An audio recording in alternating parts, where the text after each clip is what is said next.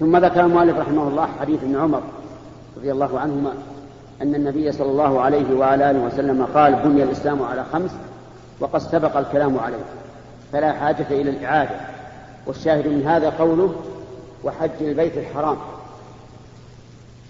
والحج لا يجب إلا مرة إلا إذا نذر الإنسان أن يحج فليحج لكن بدون نذر لا يجب إلا مرة لأن النبي صلى الله عليه وسلم حين سئل أفي كل عام؟ قال لو قلت نعم لوجبت ولما استطعتم. الحج مرة فما زاد فهو تطوع. وهذا من نعمة الله عز وجل أنه لم يفرضه إلا مرة واحدة في العمر. وذلك لأن غالب الناس يشق عليهم الوصول إلى مكة. وهذه من الحكمة. تجد الصلوات الخمس مفروضة كل يوم خمس مرات. الجمعة مفروضة في الأسبوع مرة لأن الجمعة يجب أن تكون في مسجد واحد فقط في البلد كله. وهذا قد يكون في مشقة لو قلنا للناس اجتمعوا في مسجد واحد كل يوم خمس مرات في مشقة.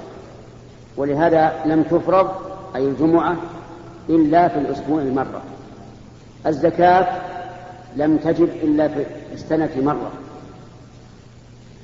الصيام لم يجب إلا في السنة مرة. الحج لا يجب إلا في العمر مرة وهذا من حكمة الله تعالى ورحمته حيث جعل هذه الفرائض مناسبة لأحوال, لأحوال العباد. وقال النبي عليه الصلاة والسلام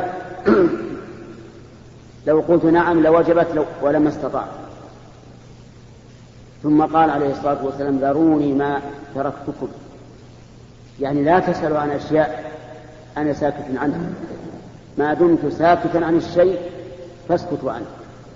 لأن أعظم الناس جرما من سأل عن مسألة حلال فحرمت من أجل مسألته أو عن مسألة غير واجبة فأوجبت من أجل مسألته لكن بعد موت النبي عليه الصلاة والسلام لا بأس أن يسأل الناس العلماء عن أمور دينه لأن الشرع انتهى. ما فيه تحليل ولا تحريم ولا إيجاب ولا إسقاط بعد وفاة الرسول صلى الله عليه وعلى آله وسلم. فأنت اسأل ولا تقل لا تسألوا عن أشياء لكم تسؤكم تسؤكم. اسأل. ثم بين عليه الصلاة والسلام أن ما أهلك الذين من قبلنا كثرة مسائلهم واختلافهم على أنبيائهم. يعني أنهم يسألون يسألون فهلكوا. وانظر إلى أصحاب البقرة حين قال لهم موسى عليه الصلاة والسلام اذبحوا بقرة وخذوا جزءا منها واضربوا به القتيل. وكان القتيل من بين قبيلتين أو طائفتين قتل فادعت كل طائفة على الأخرى أنه ادعت إحدى الطائفتين على الأخرى أنها قتلته فأنكر وهو ميت وليس فيه شهود. فجاءوا إلى موسى عليه الصلاة والسلام فأمرهم بأمر الله أن يذبحوا بقرة. لو ذبحوا أي بقرة تلك الساعة لحصل لهم المقصود لكن جعلوا يسألون ما هي؟ ما لونها؟ ما هي؟ حتى شددوا فشدد الله عليهم. فذبحوها وما كادوا يفعلون. فالحاصل أن كثرة المسائل والاختلاف على الأنبياء من أسباب الهلاك. وهذا كله كما قلت في عهد النبوة عهد التشريع. أما الآن فاسأل عن كل ما تحتاج إلى السؤال عنه ولا حرج عليه. أما أغلوطات المسائل وألغاز المسائل والأشياء التي يقصد بها التشدد والتعنت فهذه منهي عن السؤال عنها. لقول النبي صلى الله عليه وعلى آله وسلم هلك المتنطعون هلك المتنطعون هلك المتنطعون. والله أعلم.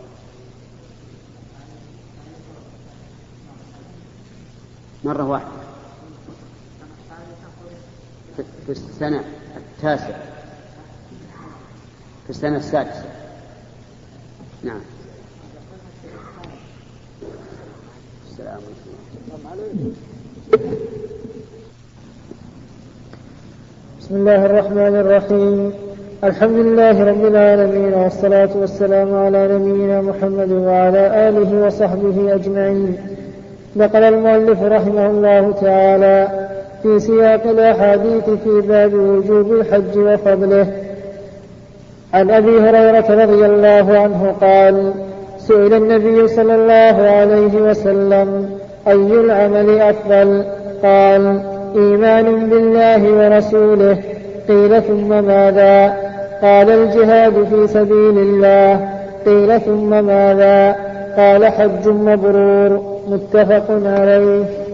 وعنه رضي الله عنه قال سمعت رسول الله صلى الله عليه وسلم يقول من حج فلم يرفث ولم يفسق رجع كيوم ولدته أمه.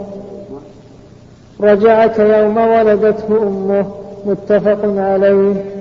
وعنه أن رسول الله صلى الله عليه وسلم قال العمرة إلى العمرة كفارة لما بينهما والحج المبرور ليس له جزاء إلا الجنة. متفق عليه. وعن عائشة رضي الله عنها قالت قلت يا رسول الله نرى الجهاد أفضل العمل أفلا نجاهد؟ فقال لكن أفضل الجهاد حج مبرور رواه البخاري. وعنها أن رسول الله صلى الله عليه وسلم قال ما من يوم أكثر من أن يعتق الله فيه عبدا من النار من يوم من يوم عرفة رواه مسلم. وعن ابن عباس رضي الله عنهما أن النبي صلى الله عليه وسلم قال عمرة في رمضان تعدل حجة أو حجة معي. متفق عليه. بسم الله الرحمن الرحيم. هذه الأحاديث ذكرها النووي رحمه الله في كتابه رياض الصالحين في باب وجوب الحج وفضله. وهي تدل على أمور. الأمر الأول أن الحج المبرور في المرتبة الثالثة بالنسبة لأفضل الأعمال.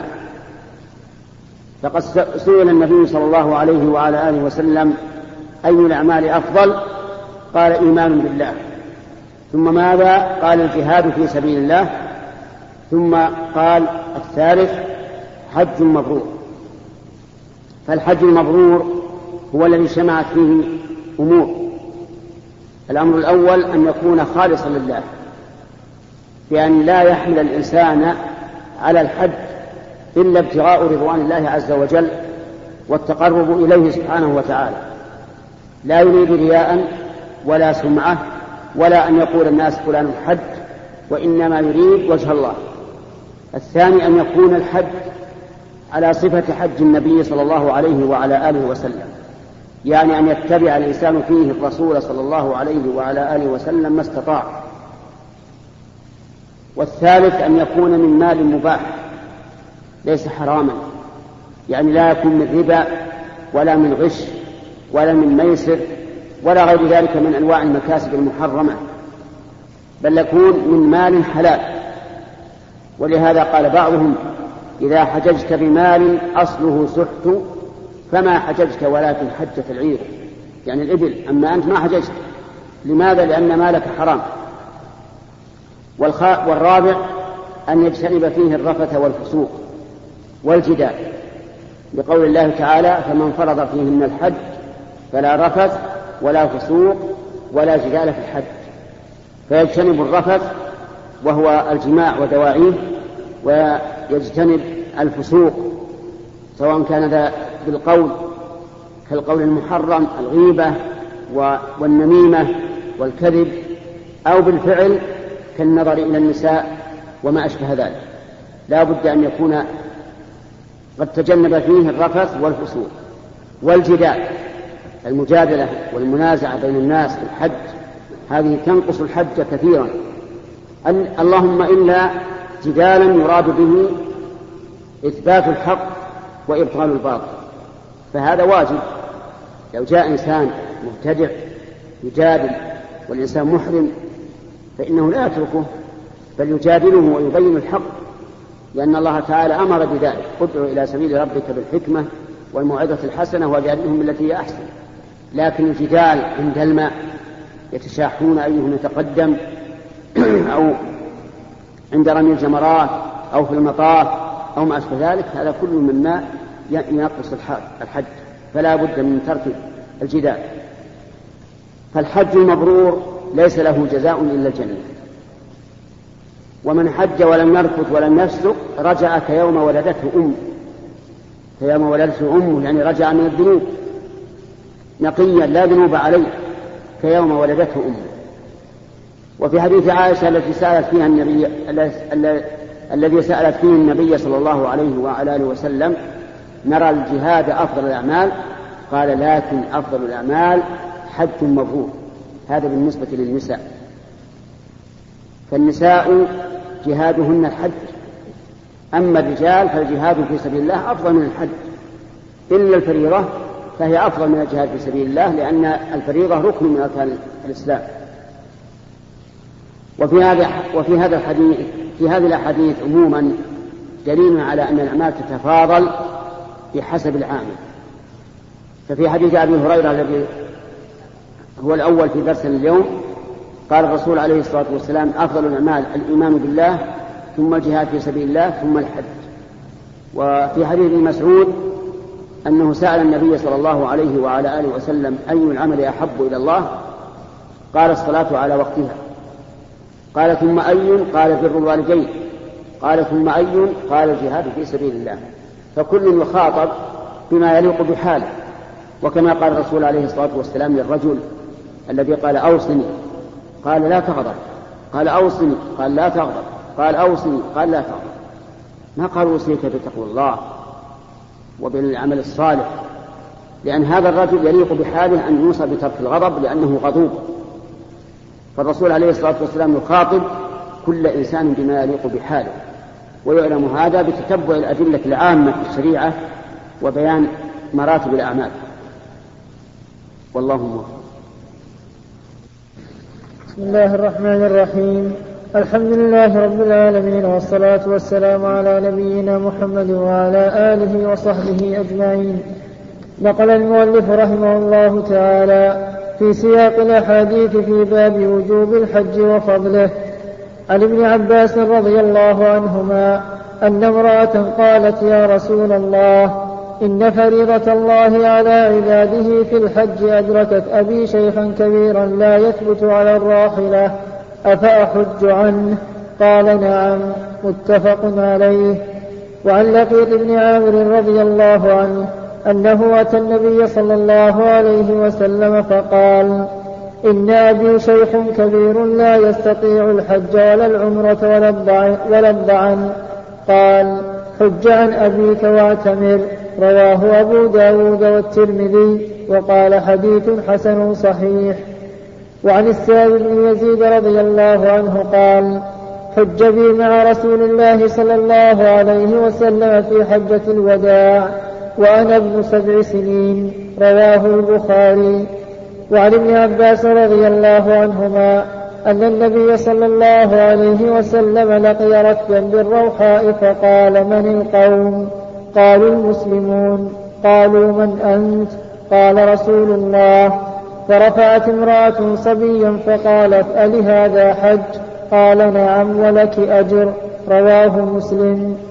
وعن أنس رضي الله عنه أن رسول الله صلى الله عليه وسلم حج على رحل وكانت زاملته رواه البخاري.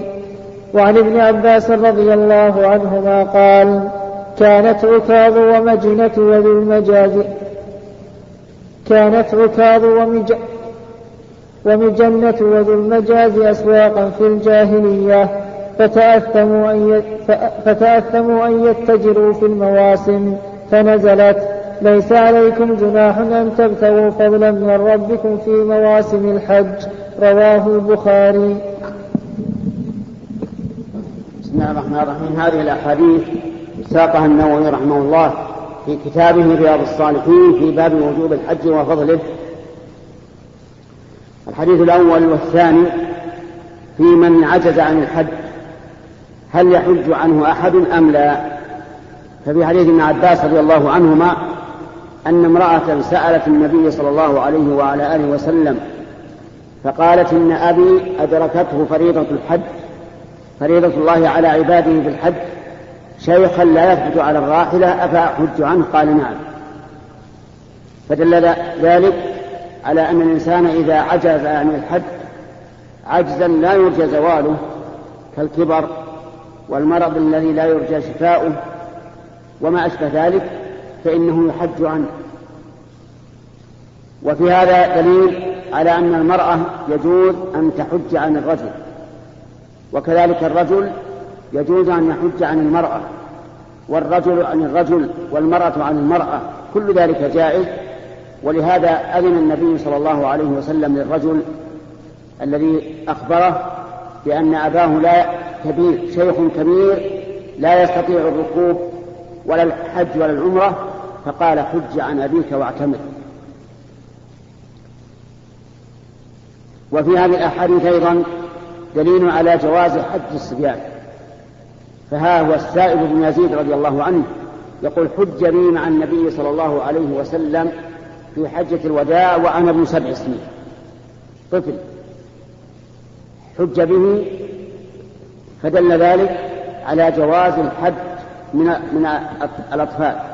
وكذلك حديث ابن عباس أن امرأة رفعت إلى النبي صلى الله عليه وعلى آله وسلم صبيا فقالت ألي هذا حج؟ قال نعم ولك أجر. ففي هذين الحديثين دليل على جواز حج الصبيان. والصبي يفعل ما يفعله الكبير. وإذا عجز وإذا عجز عن شيء فإنه يفعل عنه إن كان مما تدخله النيابة أو يحمل إذا كان مما لا تدخله النيابة. فمثلا إذا كان لا يستطيع أن يطوف ولا يسعى يحمل. إذا كان لا يستطيع أن يرمي يرمى عنه.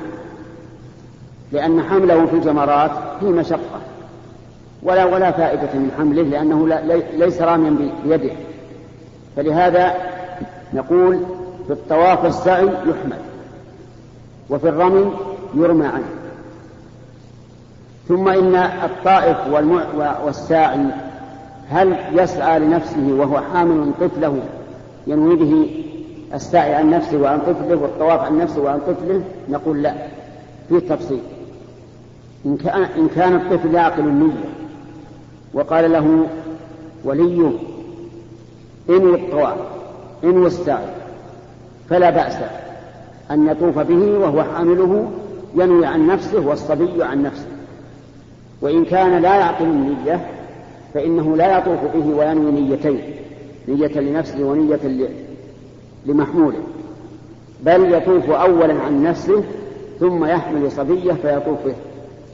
أو يجعله مع إنسان آخر يطوف به. وذلك لأنه لا يمكن أن يكون عمل واحد بنيتين.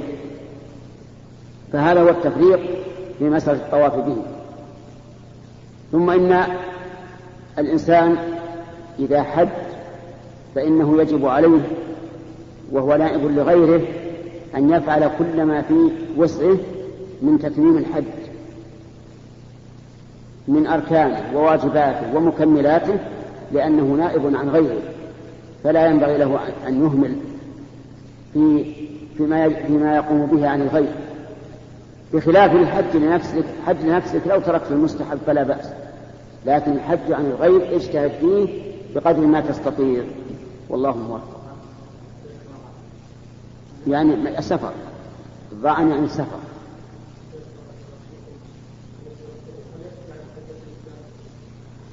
لا يكفيه عن حجة الإسلام لأنه لم يخاطب بها. لا تجب عليه إلا بعد البلوغ. نعم. معناه أن الرسول حج على رحل وهي زاملته يعني التي يكون عليها عكسه يعني أنه لم. لم يجعل لنفسه آه، رحلا خاصا به بل رحله عليه الصلاة والسلام هو الذي عليه المتاع. وهذا من تواضعه صلى الله عليه وسلم.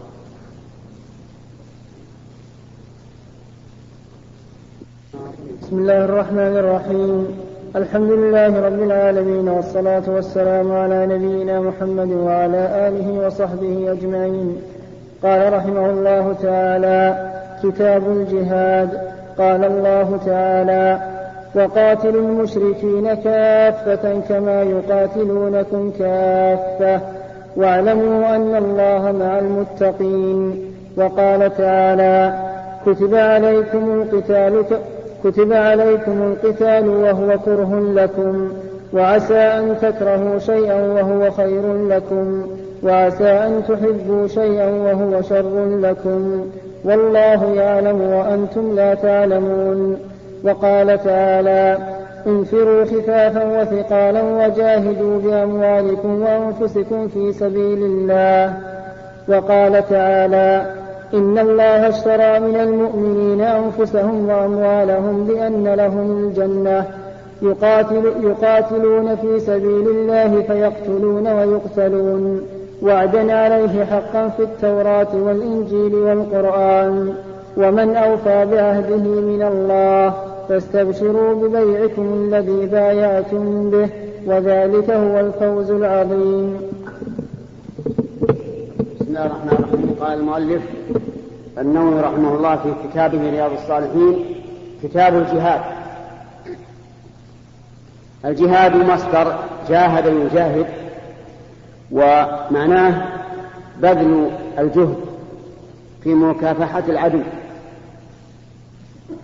وينقسم إلى ثلاثة أقسام. القسم الأول جهاد النفس والثاني جهاد المنافقين والثالث جهاد الكفار المحاربين. فأما الأول فعليه ينبني الجهاد الثاني والجهاد الثالث.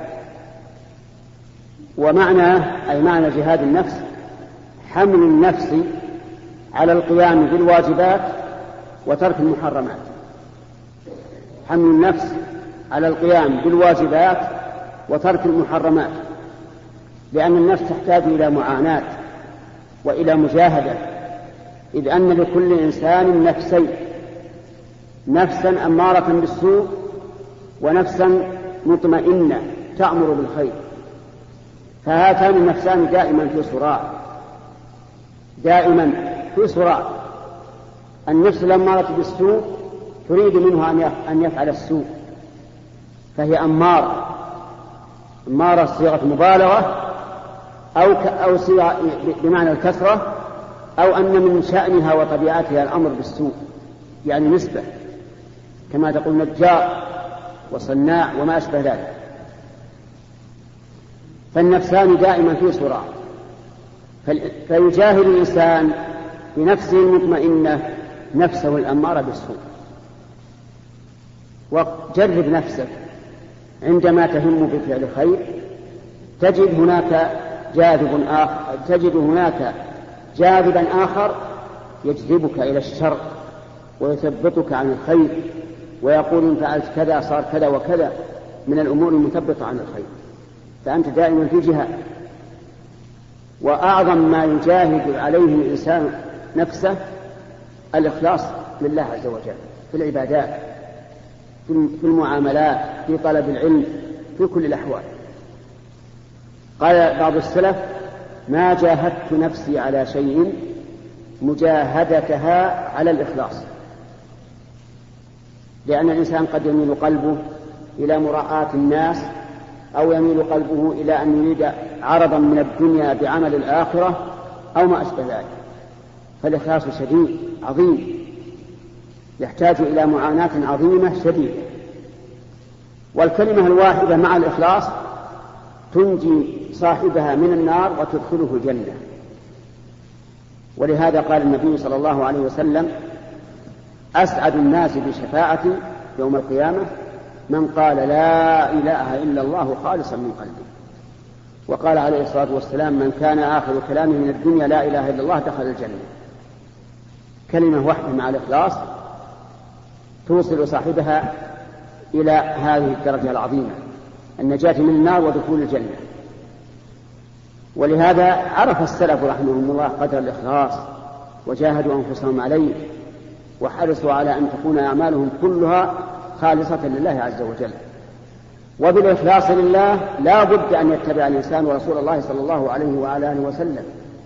لأن المخلص في طلب الوصول إلى الله لا بد أن يسلك الطريق الموصل إليه. ولا طريق يوصل إلى الله إلا طريق محمد صلى الله عليه وعلى آله وسلم. فهي مستلزمة للمتابعة. ولهذا يقال إخلاص لله تعالى في القصد وإخلاص للرسول صلى الله عليه وسلم في المتابعة.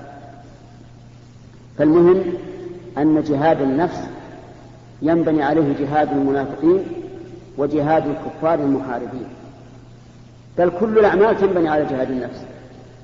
وهنا نذكركم بحديث يروى عن النبي صلى الله عليه آله وسلم أنه قال حين رجع من تبوك رجعنا من الجهاد الأصغر إلى الجهاد الأكبر يعني جهاد النفس. وهذا الحديث لا أصل له ولا يصح عن النبي صلى الله عليه وعلى آله وسلم. لكنه متداول بين الناس إلا أنه من الأحاديث التي لا أصل لها. لأن أحيانا يشتهر على على ألسن الناس أحاديث ليس لها زمام وليس لها صحة كقول بعضهم حب الوطن من الإيمان. هذا غير صحيح. بل حب الديار الإسلامية من الإيمان. أما الوطن فقد يرتحل الإنسان ويهاجر من بلد كفر إلى بلد إسلام ولا يكون حبها من الإيمان. بل دار الكفر مبغوضة هي وأهلها. أما الديار الإسلامية فحبها من الإيمان سواء كانت وطنك أو لا أو لا. هذا النوع الأول من الجهاد وهو جهاد النفس الذي ينبني عليه جهاد المنافقين وجهاد المحاربين. الثاني جهاد المنافقين. وجهاد المنافقين من أصعب ما يكون أيضا. لأن المنافق عدو خفي. بل هو العدو حقيقة. وانظر إلى قول الله تبارك وتعالى هم العدو فاحذرهم. هم العدو فاحذرهم. كلمة هم العدو هذه جملة خبرية طرف إسنادها معرفة فتفيد الحصر. كأنه قال لا عدو لك إلا المنافق. المنافق والعياذ بالله هو بيننا. يصلي ويتصدق ويصوم ويدعي أنه منا لكنه جاسوس علينا فضدنا إذا لقوا الذين آمنوا قالوا آمنا وإذا خلوا إلى شياطينهم قالوا إنا معكم إنما نحن مستهزئون ربما يأتي إلى أحد طلبة العلم ويلصق به ويصاحبه ويظهر له المحبة والمودة فإذا قال له أصحابه إذا ذهب إليه اشتبه بهذا مطوع ليش أنت لازمه؟ قال أخذ اللي عنده هين وأسخر به وهذا كما أنه موجود في عهد الرسول صلى الله عليه صلى الله عليه وعلى آله وسلم موجود في عهدنا الآن. فهذا جهاد المنافق بماذا يكون المنافق لا يمكن أن تسل عليه السيف. لماذا؟ لأنه يظهر أنه منك وأنه مؤمن. ولهذا لما استؤذن النبي صلى الله عليه وعلى آله وسلم في قتل المنافقين أبى أبى أن يقتلهم وقال لا يتحدث الناس أن محمدا يقتل أصحابه. فهم أصحاب في الظاهر مسلمون. لا فلا يمكن أن يسل عليه السيف. لكن بماذا جهاده بالعلم والمناظرة وتحذيره وتحذيره من أن يبقى على النفاق ولا تيأس. لا تقل هذا المنافق متى يتوب. فقد تاب أناس من المنافقين في عهد الرسول عليه الصلاة والسلام. كما قال الله تعالى ولئن سألتهم ليقولن إنما كنا نخوض ونلعب. من هم؟ المنافقون. قل أب الله وآياته ورسوله كنتم تستهزئون لا تعتذروا قد كفرتم بعد إيمانكم إن نعفو عن طائفة منكم نعذب طائفة ومتى يكون العفو؟ بالإيمان بالتوبة من النفاق. فالله سبحانه وتعالى قد يمن على المنافق ويتوب فلا تيأس. جاهده بالعلم والبيان والنصح والإرشاد وحذره من العقوبة هذا جهاد المنافق. أما جهاد الكافر المحارب فهو الذي أراده المؤلف في هذا الباب وساق فيه الآيات المتعددة والأحاديث والأحاديث الكثيرة ويأتي إن شاء الله تعالى بيانه. والله أعلم. بسم الله الرحمن الرحيم. الحمد لله رب العالمين والصلاة والسلام على نبينا محمد وعلى آله وصحبه أجمعين. قال رحمه الله تعالى كتاب الجهاد. قال الله تعالى إن الله اشترى من المؤمنين أنفسهم وأموالهم قال الله تعالى وقاتلوا المشركين كافة كما يقاتلونكم كافة واعلموا أن الله مع المتقين. وقال تعالى كتب عليكم القتال وهو كره لكم وعسى أن تكرهوا شيئا وهو خير لكم وعسى أن تحبوا شيئا وهو شر لكم. والله يعلم وأنتم لا تعلمون. وقال تعالى انفروا خفافا وثقالا وجاهدوا بأموالكم وأنفسكم في سبيل الله. وقال تعالى إن الله اشترى من المؤمنين أنفسهم وأموالهم بأن لهم الجنة يقاتلون في سبيل الله فيقتلون ويقتلون. وعدا عليه حقا في التوراة والإنجيل والقرآن. ومن أوفى بعهده من الله فاستبشروا ببيعكم الذي بايعتم به وذلك هو الفوز العظيم. بسم الله الرحمن الرحيم. سبق الكلام على أن الجهاد ثلاثة أنواع. وتكلمنا بما تيسر الله بما يسر الله تعالى على ذلك.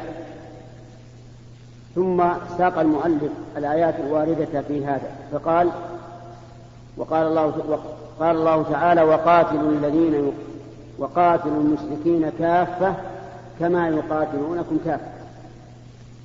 كافة يعني عامة كل الكفار يجب أن نقاتلهم وأن نجاهدهم إلى أن يقولوا لا إله إلا الله ويقيموا الصلاة ويؤتوا الزكاة ويصوموا رمضان ويحج البيت. أو يسلموا الجزية عن يد وهم صاغرون. فإن سلموا الجزية عن يد وهم صاغرون كففنا عن قتالهم. بقول الله تبارك وتعالى قاتلوا الذين لا يؤمنون بالله ولا باليوم الآخر ولا يحرمون الله ولا يحرمون ما حرم الله ورسوله ولا يدينون دين الحق من الذين اوتوا الكتاب حتى يعطوا الجزية عن يد وهم صاغرون. فيجب على المسلمين أن يقاتلوا الكفار. كل كافر من أي بلد كان؟ من الروس أو الأمريكان أو الإنجليز أو الفرنسيين أو الفلبينيين أو غيره يجب عليهم أن يقاتلوا كل كافر إلا أن حتى يسلم أو يعطي يعطي الجزية عن ولكن إذا قال قائل كيف يكون ذلك اليوم في هذا العصر؟ قلنا إن الواجبات لها شروط منها الاستطاعة. بقول الله تبارك وتعالى فاتقوا الله ما استطعتم. وقال تعالى وجاهدوا في الله حق جهاده هو اجتباكم وما جعل عليكم في الدين من حرج. ومعلوم أن المسلمين اليوم مع الأسف الشديد يقاتل بعضهم بعضا. وليس عندهم تفكير في أن يقاتلوا المسلمين لإعلاء كلمة الله. هذا ظن فيه والواقع شاهد بذلك بأن المسلمين لا يريدون هذا إطلاقا ولا سيما الولاة منهم. ويدلك لذلك يدلك على هذا ما يفعل اليوم بإخواننا المسلمين في البوسنة والهرسك من ذبح الرجال كأنما تذبح الخراف وانتهاك الأعراض وابتزاز الأموال وإذلال الإسلام وهذا أعظم يعني لا يهمني أن يقتل ألف نفر من المسلمين بقدر ما يقال إن المسلمين أذلوا لإسلامهم. والقتال اليوم في في البوسنة والهرسك والشيشان والطاجكان وغيرها كلها لإذلال المسلمين. والأمة الإسلامية مع الأسف الآن متفرقة متشتتة لم يقم أحد منها يثأر بدين الله عز وجل. فكيف يمكن أن يقاتلوا الكفار في الوقت الحاضر لا يمكن. من أجل الذل الذي ضربه الله على قلوب ولاة الأمور في البلاد الإسلامية. وعدم وعدم الالتفات للجهاد في سبيل الله. بل ربما يمد بعضهم يد الذل لعدوه الذي كان بالأمس يقاتله فمد إليه اليوم يد, يد الذل والاستسلام. كيف نرجو من المسلمين أن يقاتلوا الكفار؟ مع أن الله يقول قاتلوهم. قاتلوا المشركين كافة كما يقاتلون كافة ويقول قاتلوا في سبيل الله الذين يقاتلونكم ولا تعتدوا. ولكن مع الأسف كل هذا إنا لله وإنا إليه راجعون. راح كل هذا راح. والإنسان ينعصر قلبه دما وتتجرح كبده إذا رأى ما يفعل بالمسلمين. الذين يشهدون أن لا إله إلا الله وأن محمد رسول الله. والذين هم في أشد الشوق إلى معرفة الدين الإسلامي والعمل به. كما نسمع من إخواننا الذين يأتون من الطاجيك وغيرها من بلاد التي كانت مستعمرة للشيوعيين يحدثوننا بفرحهم الشديد إذا وجدوا من يعلمهم دين الإسلام ويقبلون على ذلك رجالا ونساء. ومع هذا نتركهم يذبحون. يعني قبل أشهر مئتين ألف مسلم قتلوا وألقت ألقيت جثثهم في النهر. مئتين ألف. قرن كامل أو أكثر من قرن كامل بل مدينة. والمسلمون نسأل الله لنا ولهم الهداية. لم يرفعوا بذلك رأسا وإن شئت قلت ولم يروا بذلك بأسا إلا أن يشاء الله. لهذا نحن الآن مع الأسف في ذل ليس بعده ذل وسبب ذلك هو أن الله عز وجل ابتلى الكثير من المسلمين بالإعراض التام عن دينه لا يريدون إلا عرض الدنيا والترف الذي به ابتلى. ولهذا تجدهم يتحدثون ترف وهذا في كذا وفي كذا ولا يبالون بالدين إلا من يشاء الله. أما كلام الرب عز وجل فاسمعوا إليه. قاتلوا الذين لا قاتلوا المسلمين. اقتلوا المشركين. وقاتلوا المشركين كافة كما يقاتلونكم كافة. هذا كما يقاتلونكم فيه التحرير. يعني الإنسان بفطرة دعنا من إسلامه أن الذي يقاتله سيقاتله هو. الذين يقاتلونكم كما يقاتلونكم كافة يعني اثأروا لأنفسكم على الأقل. بقطع النظر عن, عن كون هذا دين أو إسلام ولكن مع الأسف الأمر بالعكس. بل إننا ربما الآن مع الأسف المواطنون منا يشجعون أعداء الإسلام على قتال المسلمين. انظر إلى العمالة العمالة التي ملأت منها الدنيا في بلادنا. أكثرهم كفار. يمكن 80% كفار والباقون مسلمين مع توافر المسلمين في البلاد الإسلامية الفقيرة التي يغزوها النصارى من كل وجه. فتجد المواطن ما همه إلا أن يمشي عمله ويقول له الشيطان إن الكافر أحسن شغل من المسلم. المسلم يقول أبغى أصلي يقول أبى أصوم رمضان أبى أحج أبى أعتمر والكافر دائما يشتغل. فيزين له الشيطان سوء عمل ويترك إخوانه المسلمين ويأتي بهؤلاء الكفرة من أجل حطام الدين. من أين لنا التقدم؟ ومن أين لنا أن نقاتل في سبيل الله؟ والأمر هكذا. والإنسان يقرأ هذه الآيات ويقول سبحان الله هذه أنزلت على غيرنا أو أنزلت علينا؟ هذه لنا ولا لغيرنا؟ يعني ما كأن ولا تحرك المشاعر ما كأنها كلام رب العالمين. ولا يهتم المسلمون بها. كل يوم يقرؤون. ومع ذلك لا تحركوا ساكنا قاتلوا المشركين كافة كما يقاتلونكم كافة. وقال تعالى كتب عليكم القتال. كتب. من الذي كتبه؟ الله. كتب بمعنى فرض كتب عليكم الصيام كتب عليكم القتال. كلة مفروضة عليكم وهو كره لكم تكرهونه. لكنه خير. وعسى أن تكرهوا شيئا وهو خير لكم. لو كرهتموه خير. ما هو الخير؟ اسمع.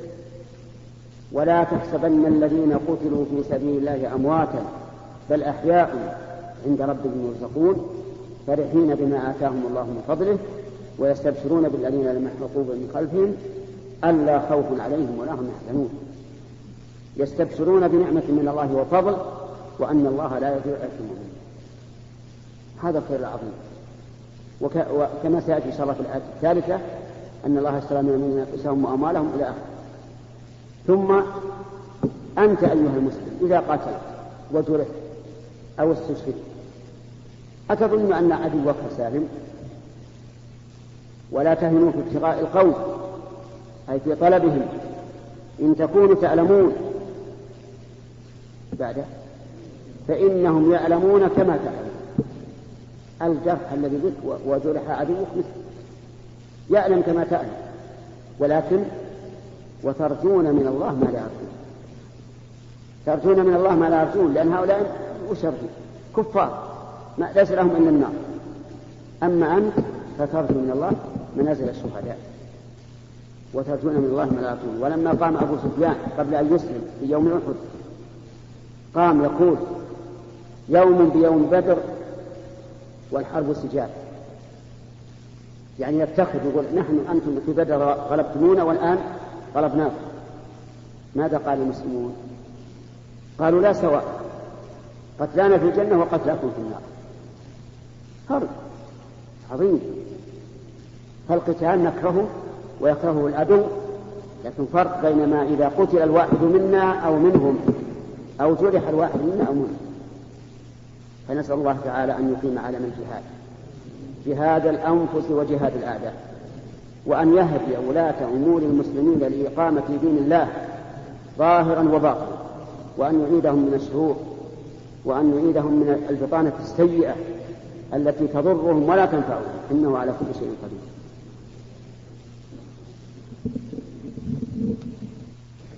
بسم الله الرحمن الرحيم. الحمد لله رب العالمين والصلاة والسلام على نبينا محمد وعلى آله وصحبه أجمعين. قال رحمه الله تعالى كتاب الجهاد. قال الله تعالى كتب عليكم القتال وهو كره لكم وعسى أن تكرهوا شيئا وهو خير لكم وعسى أن تحبوا شيئا وهو شر لكم. والله يعلم وأنتم لا تعلمون. وقال تعالى انفروا خفافا وثقالا وجاهدوا بأموالكم وأنفسكم في سبيل الله. وقال تعالى إن الله اشترى من المؤمنين أنفسهم وأموالهم بأن لهم الجنة يقاتلون في سبيل الله فيقتلون ويقتلون. وعدا عليه حقا في التوراة والإنجيل والقرآن. ومن أوفى بعهده من الله فاستبشروا ببيعكم الذي بايعتم به وذلك هو الفوز العظيم. بسم الله الرحمن الرحيم. ساق المؤلف النووي رحمه الله في كتابه رياض الصالحين رياض الصالحين آيات الجهاد بل آيات من آيات الجهاد. منها ما سبق ومنها ما يلحق إن شاء الله.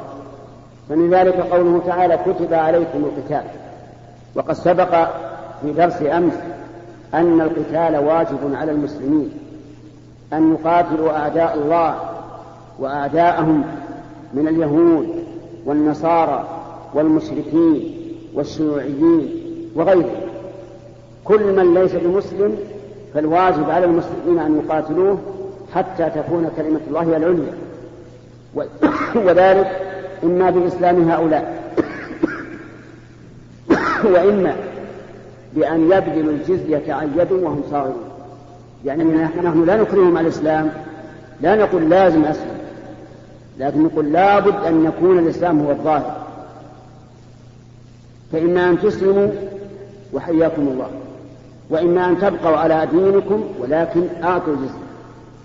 أعطوا الجزية عن يد وأنتم صاغرون فإن أبوا لا الإسلام ولا الجزية وجب علينا قتالهم ولكن يجب قبل قتالهم أن نعد ما استطعنا من قوة. أن نعد ما استطعنا من قوة لقوله تعالى وأعدوا لهم ما استطعتم من قوة.